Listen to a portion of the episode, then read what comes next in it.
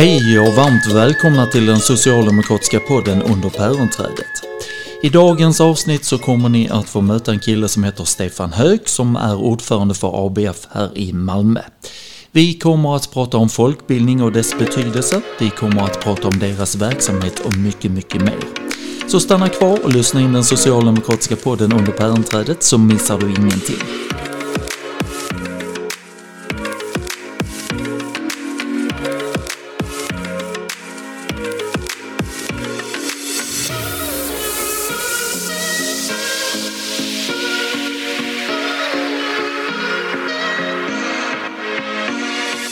Då har jag den stora äran att hälsa Stefan Höök varmt välkommen till den socialdemokratiska podden Under päronträdet. Du är ordförande för A B F här i Malmö och A B F det grundades nittonhundranitton. Så det har ju en lång historia och så vidare, och idag så ska du och jag berätta lite mer om verksamheten, folkbildningen och kunskapen, makt och mycket annat. Så varmt välkommen Stefan. Tack så mycket. Ja, om vi börjar, vad innebär det för dig att vara ordförande för en sådan stor organisation? En ära, om man nu ska göra det enkelt. Sådär, man kommer från arbetarrörelsen, liksom den fackliga organisationen, och har liksom en bakgrund att man är liksom en, brist på bättre ord, en produkt av liksom folkbildningen och studiecirkeln. Så att liksom kunna då, efter liksom x antal studiecirklar och annat, kunna axla rollen som ordförande för en sån organisation är ju är häftigt, skulle jag vilja säga. Mm. Så det är väl vad det innebär. Alltså, möjlighet att egentligen göra det möjligt för andra att också liksom delta i uh, studiecirkels i folkbildningsvärlden helt enkelt. Ja, alltså vi har så mycket vi ska prata om, du och jag känner jag idag och så vidare, för att spegla dels ordförandeskapet men också givetvis hela organisationen, hur viktig den är. Ibland känns det så här Stefan att man raljerar i det offentliga rummet kring det här med folkbildning, att som att ja men ja ja det är någonting som försiggår men det är liksom inte kanske så viktigt. Hur viktig är folkbildningen för dig och för A B F? Jag skulle säga att den är alltså enormt viktig. Så att jag kan ju hålla med dig att det emellanåt raljeras i liksom det offentliga rummet, nyheterna eh, och sådär. Och framförallt om vi nu liksom ska titta i en nylig historia liksom, så är det ju mycket, har det varit en del skriverier om eh, oegentligheter som har liksom figurerat inom folkbildningsvärlden. Eh, och det är ju extremt tråkigt att, att det förekommer. Samtidigt så ska man ju veta att det kanske är ungefär två procent alltså som har blivit berört av, alltså av all verksamhet eh, kring eh, det som händer. Så, att, eh, så det är ju en väldigt liten del. Eh, Men som får så stort fokus. Som får jättestort fokus, absolut, precis. Eh, och tittar man det liksom då på värdet av folkbildningen i, istället, alltså om man tittar på de övriga nittioåtta procenten, så är det ju liksom värdet för samhället, det är ju individer som blir stärkt, stärkta i alltså sitt medborgarskap, alltså så, eh, deltar i de demokratiska processerna eh, och eh, helt enkelt liksom tar en större del i samhället och inte bara precis eh, vad ska man säga, tycker att det där är något som någon annan ska sköta, så det vill säga den, liksom den demokratiska processen och allt det där kan man ju göra invävt i eh, så att man inte liksom glömmer bort att liksom, ja men folkbildningen är knyppling, och för att vara liksom lite så stereotyp att när man börjar prata eller bara matlagning, utan det viktiga är ju egentligen det som händer när man går på sin studiecirkel och har liksom sina diskussioner och vänder och vrider den här liksom mellanmänskliga kontakten. Och att man växer som individ. Precis, precis. Och det är ju, det är ju den processen man vill åt i folkbildningen. Mm. Folkbildning för mig är en process. Det är som du säger och beskriver lite enkelt här, men, men dock alltså du nätverkar.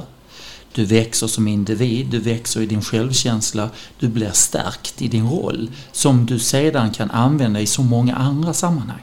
Ja men precis, alltså, och det är ju det som är det, är det, som är det fina med alltså, folkbildningen. Det där är inte som en reguljär skola, eh, universitetsutbildning eller gymnasierna eller vad man nu vill liksom hänföra det till, utan det är just det att alla kommer dit med sina premisser, sitt bagage, eh, sina förutsättningar.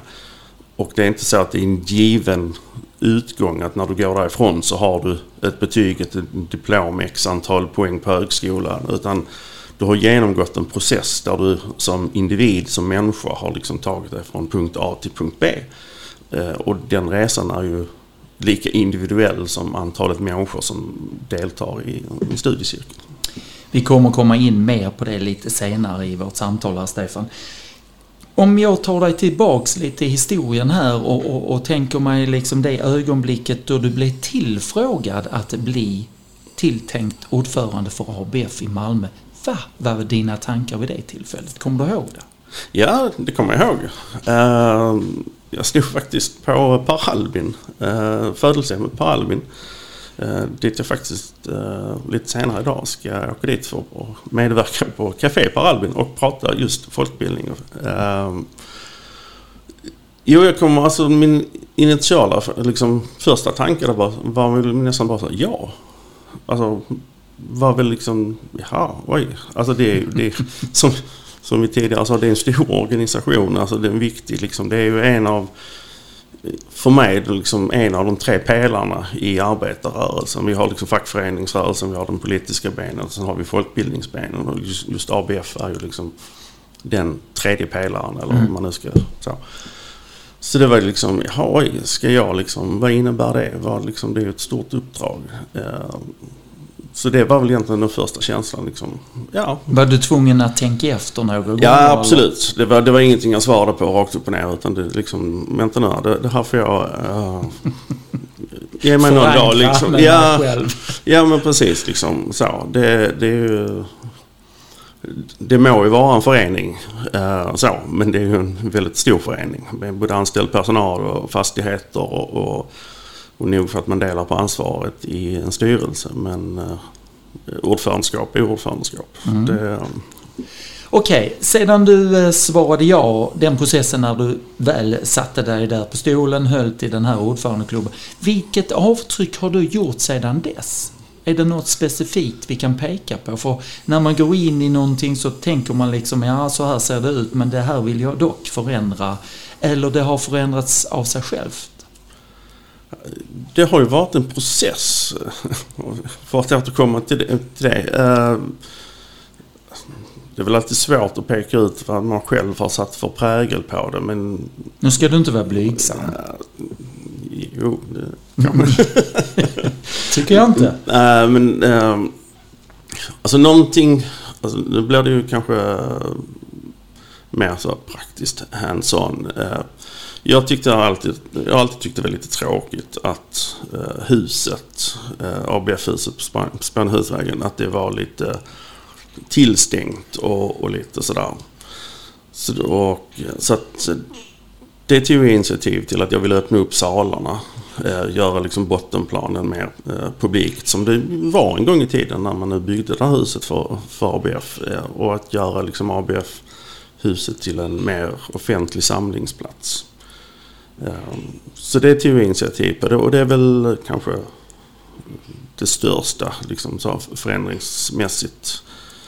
Sen har vi ju levt mycket i pandemitider som liksom präglat, så att det, är, det har varit svårt på något sätt. Och liksom, men samtidigt så vill jag föra tillbaka, alltså verkligen integrera A B F tillbaka som en, som en del av arbetarrörelsen. Inte för att det aldrig har varit, alltså, varit utanför, men rörelsen kanske inte har riktigt har använt A B F på det viset som...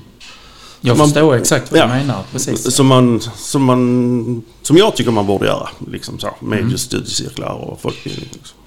Du vill lite tillbaks, eller vi är tillbaks där man hade sina rötter en gång. Så kan man ju säga, uttrycka det. Ja, men precis. Lokaliteten och så vidare, den här öppenheten och så. Kunskap är makt. Utan tvekan. Mm. Det är den mattan som man möttes alltid av när man besökte A B F förr. Jag tänker, var är kunskapen idag och den maktfaktorn som kunskapen har? Ger vi, ger vi förutsättningar för alla inom arbetarrörelsen att ha en tillgänglighet till den? Ja, det tycker jag vi gör. Att, alltså, tillgängligheten finns där. Ehm, tillgång till makten finns. Sen så kan jag uppleva att alldeles för få tar den. Eh, och man gör det lite... Alltså man tar inte sig tiden att, att sätta sig in i frågor. Att, liksom att, att de facto ta makten, utan man... Eh, det har blivit enligt mig lite mer populistiskt. Alltså man sitter med sina telefoner och, och liksom blir matade med liksom korta, snabba klipp. Eh, och då blir det ju liksom en, en ja, populistisk snabbsanning på något sätt om hur världen och samhället ser ut. Alltså istället för att sätta sig in i de facto hur ser det ut och vad händer. Eh, och där ser jag väl också en stor anledning till det i vissa kretsar, alltså politikerfaktet som finns, alltså förståelsen, alltså, eller rättare sagt att man inte har förståelse för hur samhället eh, fungerar, utan man landar i små, snabba sanningar. Istället för att, okej, okay, nej men vi tycker inte någonting är okej. Okay. Hur kan vi förändra det? Kan vi sätta oss ner och liksom gräva ner oss, typ i en studiecirkel, att sätta oss in i hur fungerar det här? Vad kan vi göra åt det? Eh, och i så fall påverka politiken, påverka fackföreningsrörelsen, påverka ja, samhället i stort i en riktning som man tycker är bättre än det som det är idag. Hur stor möjlighet har de som inte är förkovrade i A B F:s verksamhet och, och folkbildningen där att kunna påverka utbudet av alla de studiecirklar som ni bedriver? Ja, oändligt skulle jag ju säga, eftersom tillgången har du bara en idé eh, om någonting, egentligen allt mellan himmel och jord, så kontakta A B F och säga du, vi skulle vilja ha en studiecirkel kring detta, så säger vi absolut, det fixar vi. Eh, så att där finns liksom inga begränsningar om vad, eh, ja, vad man kan ha en studiecirkel i, utan egentligen allt man vill sätta sig in i om, eh, eller egentligen bara utveckla sig själv i allt ifrån, så det behöver liksom inte vara just det här med politik och samhällsförändring, utan det kan ju vara en bokcirkel av liksom skönlitteratur med författare. Och för att återkomma till det, det kan vara knyppling också, om man nu vill lära sig det. Eller musik. Eller musik, absolut. Vi har jättemycket musikverksamhet eh, inom, folk, alltså inom studiecirkel eller studiebildning. Studieförbundsverksamheten, så. Eh, som man... Eh, Och det är ju någonting som man också pratar om, att alltså just studieförbunden och möjligheten till att jobba med musik, alltså replokaler och sånt, mm. har ju lagt grunden till väldigt mycket av den alltså musikexport som Sverige har och har haft i, liksom, genom att skapa möjligheten för alltså, utbilda eller ska, ja, bilda brett helt enkelt mm. för att få fram artister. Men känns detta som att, att det är en del av just Malmös profil? För här är ju oerhört många musiker och så vidare, så det är ju en förpackning av att A B F speglar det som sker i det övriga samhället. Ja, jag skulle säga att profilen för A B F Malmö är ju väldigt bred. Um, Men en stor andel är ju musik. En väldigt stor andel är musik, utan tvekan. Alltså så, vi har ju... Ja, nu har jag inte huvudet rakt upp och ner, men vi har ju väldigt mycket band och annat som är kopplat till, till A B F Malmö. Så att absolut, musiken är, är en jättestor del. Mm. Jag tänker så här att A B F, det är Sveriges största studieförbund. Ja. Och i Malmö så, så är det också enormt stort. Jag tänker på de bitarna kring hur aktiva är de fackliga organisationerna inom L O-familjen och så vidare att anlita just er för olika studiecykler och så vidare. För det måste ju vara en, en framgångssaga för, för, för facken att just anlita den kompetens som ni besitter. Ja, men absolut. Samarbetet med facken är ju, gör vi ju jättemycket. Sen är ju facken i förhållande till, som du sa, vi är en så stor organisation, vi har så mycket verksamhet, så blir ju den fackliga biten alltså rätt så liten, alltså tårtbiten för fack, den fackliga verksamheten blir ju i det stora hela mindre, men absolut, vi har jättemycket samarbete med fackföreningsrörelsen mm. så att det är ju det är ju någonstans, jag ska inte säga grunden, men Men jag menar, det är ju fackföreningsrörelsen som var med och bland annat stiftade, en av tre stiftare. Det är ju, det är ju L O, socialdemokratin och alltså kooperationen som, som stiftade, eller ja, bildade, bildade. bildade A B F. Liksom, så. så det är ju de tre stiftarorganisationerna. Liksom. Mm. Vilka potentiella möjligheter ser du att ni ska kunna utvecklas ytterligare i er verksamhet? Oj, eh, jag ser ju inga begränsningar. Eh, alltså det, det, som, det som kan begränsa nu, det är ju hur en ny regering kommer att göra med finansieringen. Eh, det är väl det största bekymret som jag ser nu. Nu blev det ju inte kraftiga nedskärningar i, i den första budgeten som kom. Men man har ju pratat om att ta bort folkbildningsrådet och göra om det till liksom en myndighet som ska styra folkbildningen, och där finns ju möjligheter att det blir, alltså man har länge sagt att eh, politiken ska hålla en armslängds avstånd ifrån liksom folkbildning och kultur, och eh, risken finns ju att gör man om det till myndighet så får man ju faktiskt en politisk styrning på ett annat sätt eh, än man har via folkbildningsrådet. Och där är ju ett hot, skulle jag väl säga, mot folkbildningen, om man nu vill gå in och styra mer exakt vad folkbildningen ska göra. Mm. Men bortsett från det, vilket inte är en liten bit, för det, det pengar styr givetvis en, en hel del när man är en så stor organisation. Men bortsett från det så ser jag inga begränsningar i, alltså, sättet vi kan utveckla A B F Malmö. Det finns hur mycket som helst att göra. Det är möjlighetens hus. Utan tvekan. Mm. Det är ju dessutom A B Fs eh, slogan, eller så väl ledord, men vi gör ju en annan värld möjlig. Så att möjligheterna eh, är ju, skulle jag säga, obegränsade. Mm. Det känns riktigt härligt. För en del år sedan så ändrar man ju på detta med hur man finansierade folkbildningen i Sverige och så vidare, och det fanns ju en del kritik kring det och så, och nu har du varit inne på den nya regeringen att det finns ju liksom tankar där som är lite kusliga. Man vet inte så mycket om hur det kanske ser ut nästa år igen, utan man, man lever en viss ovisshet. Hur, vilken beredskap har A B F för, för de här fluktueringarna som, som kan ske om det skulle vara så att olyckan är framme, att man ja, sänker bidragen och så vidare till er? Ja, alltså jag hade ju en liten baktanke. När huset på Spönhusvägen öppnades upp och renoverades, för vi har lagt ner väldigt många miljoner på att renovera det huset, och baktanken där, bortsett då från att göra det publikt öppet, det var ju att om det skulle gå åt liksom funders med finansiering och annat, så är det där huset både byggt och helägt av A B F. Så att även om vi inte skulle kanske ha råd att ha kvar personal eller så, så kommer vi ha tillräckligt med kapital och möjligheter att utan inkomster från staten eller kommunen, så kommer vi kunna bedriva folkbildning och oppositionsarbete. Eh, ja, inte oppositionsarbete, men åtminstone folkbildning, eh, så opinionsarbete mm. eh, för en, liksom en förändring i samhället. Mm.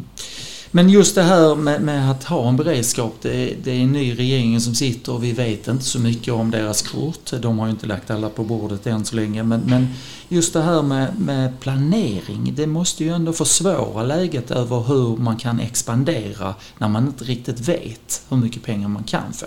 Ja, men absolut. Du nämnde det tidigare att man förändrade finansieringsmodellen för, för något år sedan. Och, mm. och då gick vi ju från en... vad ska vi säga, en väldigt eh, trög, där man nästan trög omställnings eh, i finansieringen, där man på fyra år egentligen kunde se det. Tills nu har vi gått över i en modell som eh, det gjorde vi strax innan pandemin slog till, så där det nittiosex procent eh, alltså av anslagen räknas om varje år. Så vi gick från en väldigt trög modell till en väldigt snabb omställning där vi inte visste liksom hur, hur nästa år kommer att se ut. Och ja, det är ju, höll jag på att säga, det är ju lika för alla studieförbund. Men det gör ju det mer osäkert helt enkelt. Mm. Och framförallt eftersom A B F då är så stora och har så stor del av verksamheten och har liksom lokaler och har personal i, i en helt annan dignitet än vad de andra studieförbunden, så är det ju klart att det är ju skakigt att sitta, alltså både som ordförande och liksom i styrelsen och givetvis som ombudsman och personal, när man liksom inte riktigt vet Men då är det också skönt att just A B F Malmö är en, en välfinansierad och har liksom ordning på sin ekonomi. Så att vi har liksom buffert att kunna... För där, i, det, i allt det här ligger ju alltså givetvis verksamheten, men där ligger också ett stort medarbetaransvar. Liksom att man är ju arbetsgivare också. Ja. Eh, och den ska man liksom inte förneka. Och liksom att där ligger ett stort ansvar att ta hand om sin personal. Mm. Alltså volymen, för den som inte är så insatt, Stefan, ja. Volymen av alla studietimmar är grunden för hur mycket bidrag ni ska få till er verksamhet. Ja, men precis. Eh, Folkbildningsrådet får en, en påse pengar, och det, det gör ju det hela lite eh, problematiskt. Eller liksom så att eh, Folkbildningsrådet får en påse pengar, och sen blir vart arrangemang eh, vi gör blir värt liksom X. Men det där vet vi aldrig från i efterhand. Utan den här påsen pengar ska delas ut. Eh, Vi gör arrangemang, vi anmäler in det, och fyra gånger om året så får vi ut. Men det är ju alltid i relation till allt annat. Så att man kan inte säga så att en studiecirkel är värd x kronor. Utan det beror sig på hur mycket man har gjort och hur mycket alla andra studieförbund har gjort. Så det är inte så att A B F Malmö har, eller A B F överlag har liksom sin tilldelning. Utan det är alltid i relation till. Så att om alla ökar verksamhet så är det ju jättebra. Då har vi mer folkbildning och liksom mer individer som kan liksom genomgå den här processen. Men vi får inte mer pengar, utan det är egentligen bara vår andel som delas ut på fler studietimmar. Man kan säga så här att en, man får en påse pengar och sen så ska den tilldelas. Precis. Alltså, ja. Man kan säga det, det är ju... Och den är inte alltid rättvis, för det är liksom utifrån tårtbitar kan man säga. Ja, men det, det som jag brukar säga, eller eh, om man tittar på en, eh, en politisk nämnd i, eller en, en eh, kommun, alltså så. Ja, du har en viss påse pengar och den ska räcka hela verksamhetsåret, alltså så tolv månader. Eh, så. För oss är det likadant. Mm. Den här påsen pengar, den är tilldelad, och, och gör vi mer verksamhet, alltså det vill säga får vi fler, skulle kommunen få fler medborgare, ja, de får inte mer pengar direkt.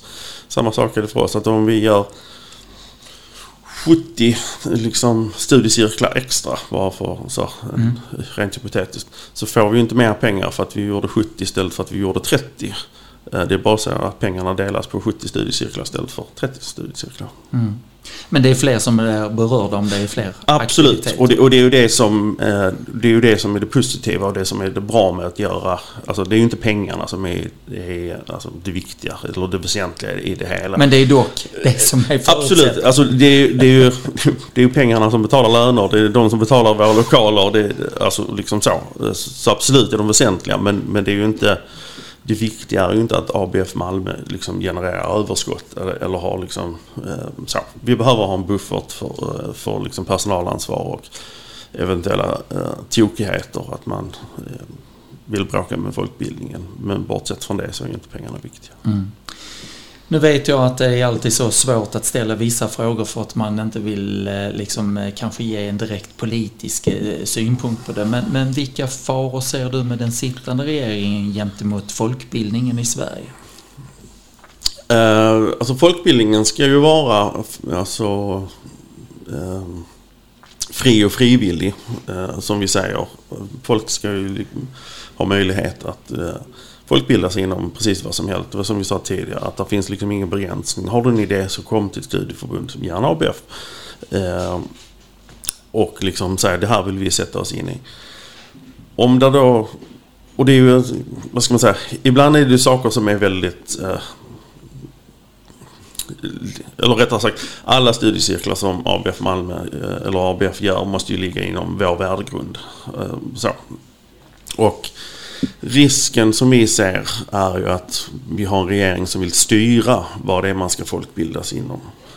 Vad det är som ska utvecklas. Och där ser vi en möjlighet att då kommer den här politiska styrningen in. Istället för att det är fritt och frivilligt och har du en idé så kom till studieförbund, så vill man liksom kontrollera eller rikta in sig på vad det är som då folkbildningen. Det vill säga, vad är det folk ska bilda sig inom?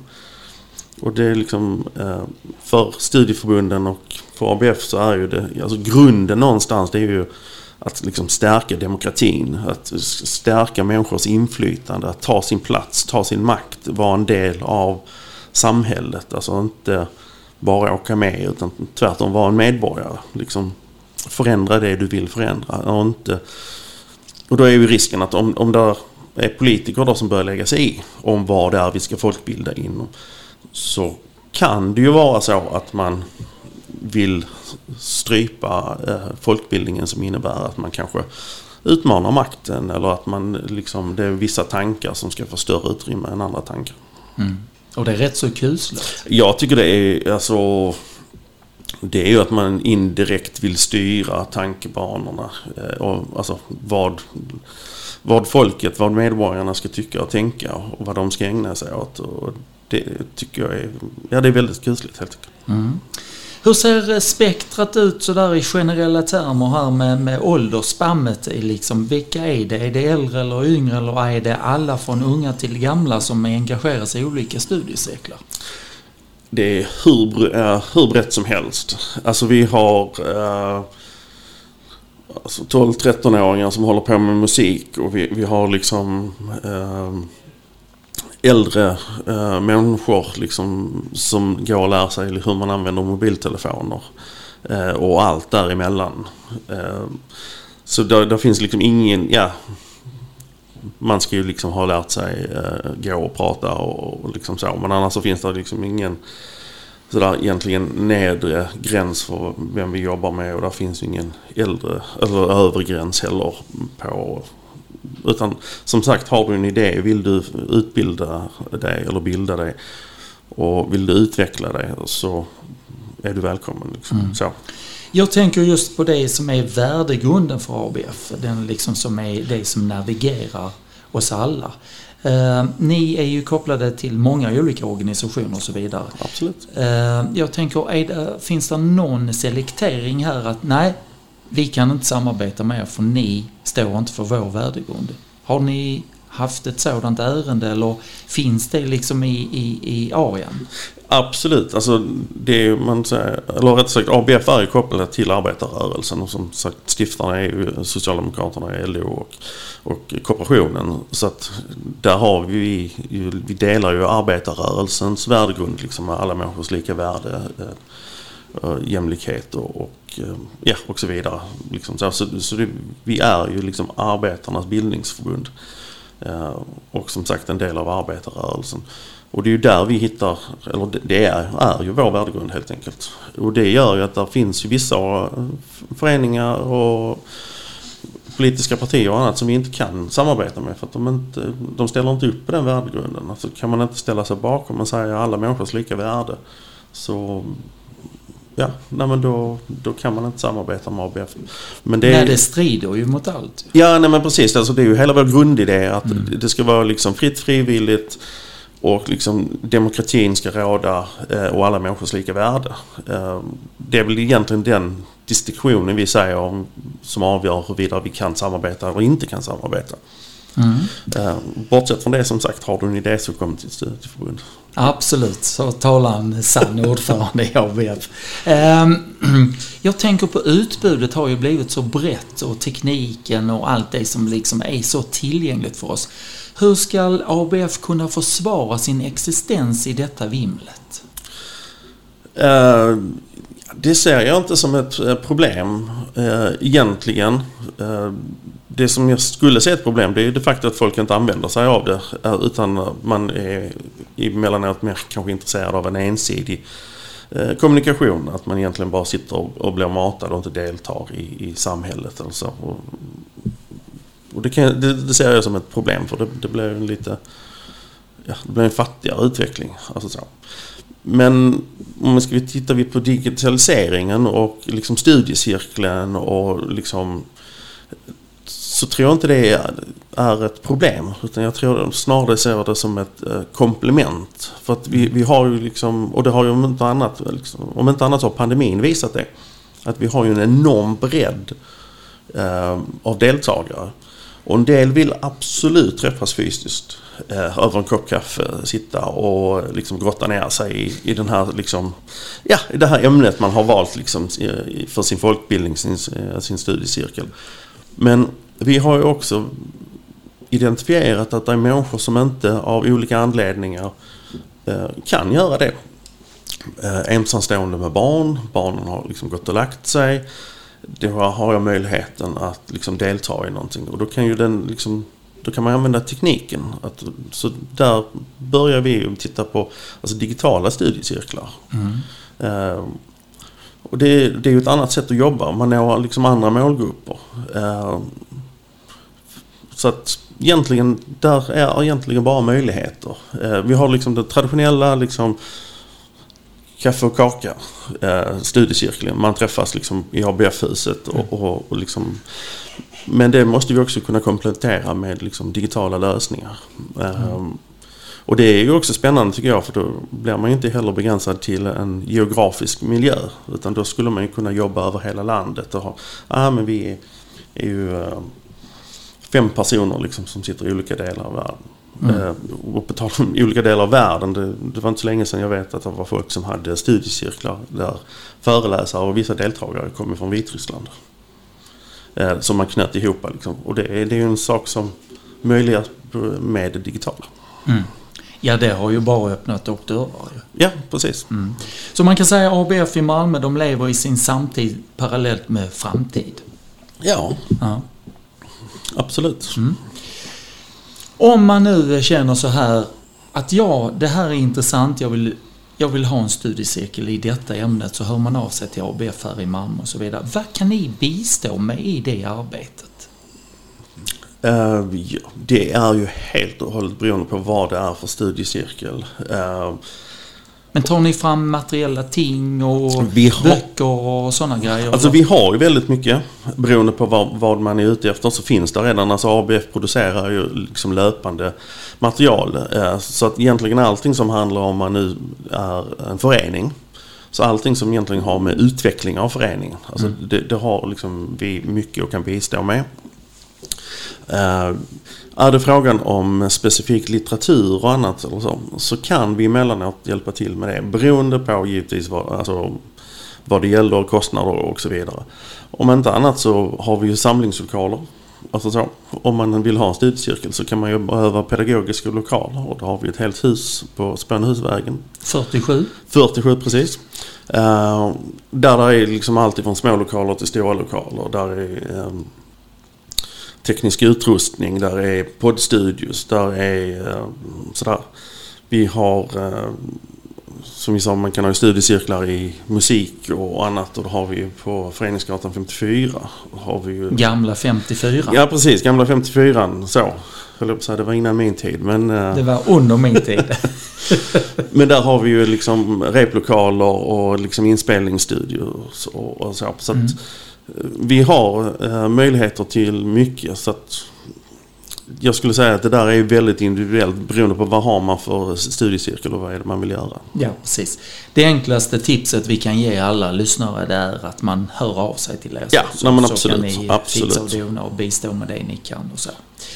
Vad har ni för visioner för framtiden, Stefan? Vad är det för diskussioner ni för inom styrelsen för att ta A B F in i framtiden? Ja, det har ju givetvis både många och långa. Vi har ju liksom, så, nu backar jag lite för att prata om framtiden, men alltså vi har ju brottats med, med liksom pandemin och de utmaningarna. Vi har ju så att säga osäkerheter kring vad kommer hända med vår finansiering och annat. Men sen är det också hur kan vi nå alltså, fler och nya målgrupper med alltså, det här med folkbildningen, för att den stora visionen är, liksom, alltså det är ju stärka demokratin. Eh, alltså få människor att delta i samhällsdebatten, att eh, minska utanförskapet. Om man, nu, jag gillar ju inte det ordet egentligen, men, men alltså, få människor engagerade. Att liksom känna styrkan. Och lite grann inte, så att inte folk ska reagera som jag reagerade när jag fick frågan om att bli ordförande. Va? Ja. Det här måste jag, utan mer liksom öka själv, alltså självsäkerheten, mm. eh, alltså tryggheten. Så man vågar ta plats, eh, vågar göra sig hörd och även ge folk verktygen att göra sig hörda. Mm. Det är ju de verktygen som är de viktigaste. Ja. För sin självkänsla, ja. Och allt. Så, ja, men precis. Alltså, ge, ge folk de verktygen. Inte berätta för dem att så här ska du tycka, så här ska du tänka. Alltså, det vill säga inte styra folk, vad de ska liksom folkbilda sig. Alltså, så, utan det där måste vara återigen fritt, frivilligt, brett. Mm. Uh, men alltså, processen uh, med individerna. Mm. Stärka dem så att man i, genom individerna stärker liksom samhälle, demokrati. Mm. Det har varit ett jätteintressant samtal, tycker jag, Stefan. Är det någonting som du känner så här att vi inte har berört som du vill ändå ta tillfället i akt och lyfta just nu när du har möjlighet?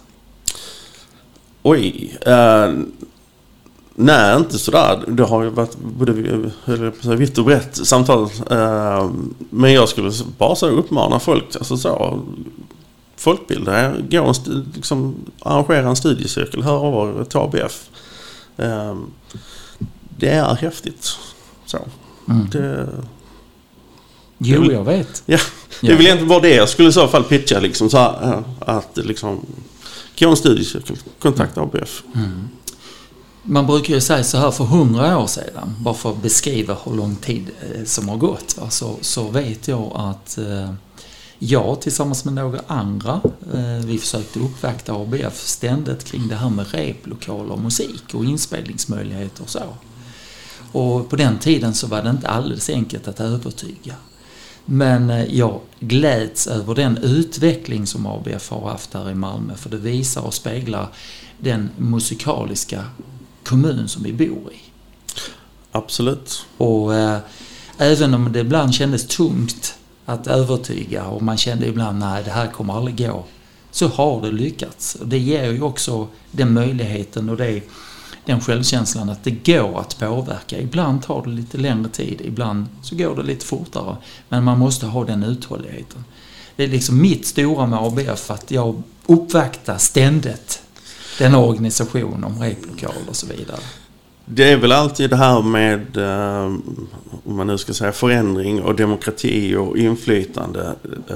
Det tar tid, det får lov att ta tid och man får vara tålmodig. Men allting går ju faktiskt att förändra, mm. bara man ger sig tid.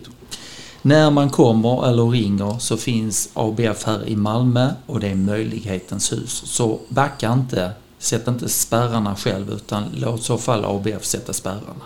Absolut, och då ska vi sätta så få spärrar som möjligt. Vi har ju vissa regler och annat som vi måste följa eh, av fullständigt naturliga skäl. Men bortsett från det så, så finns det bara möjlighet.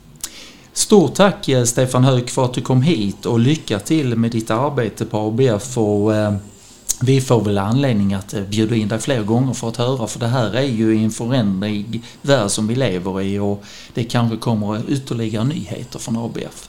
Ja, men absolut, det är bara att höra av sig. Vi ställer alltid upp så fort, eller så fort eller på så här, bara vi har möjlighet helt enkelt. Så ja, tack så mycket för inbjudan. Tack så mycket och lycka till. Tack, tack.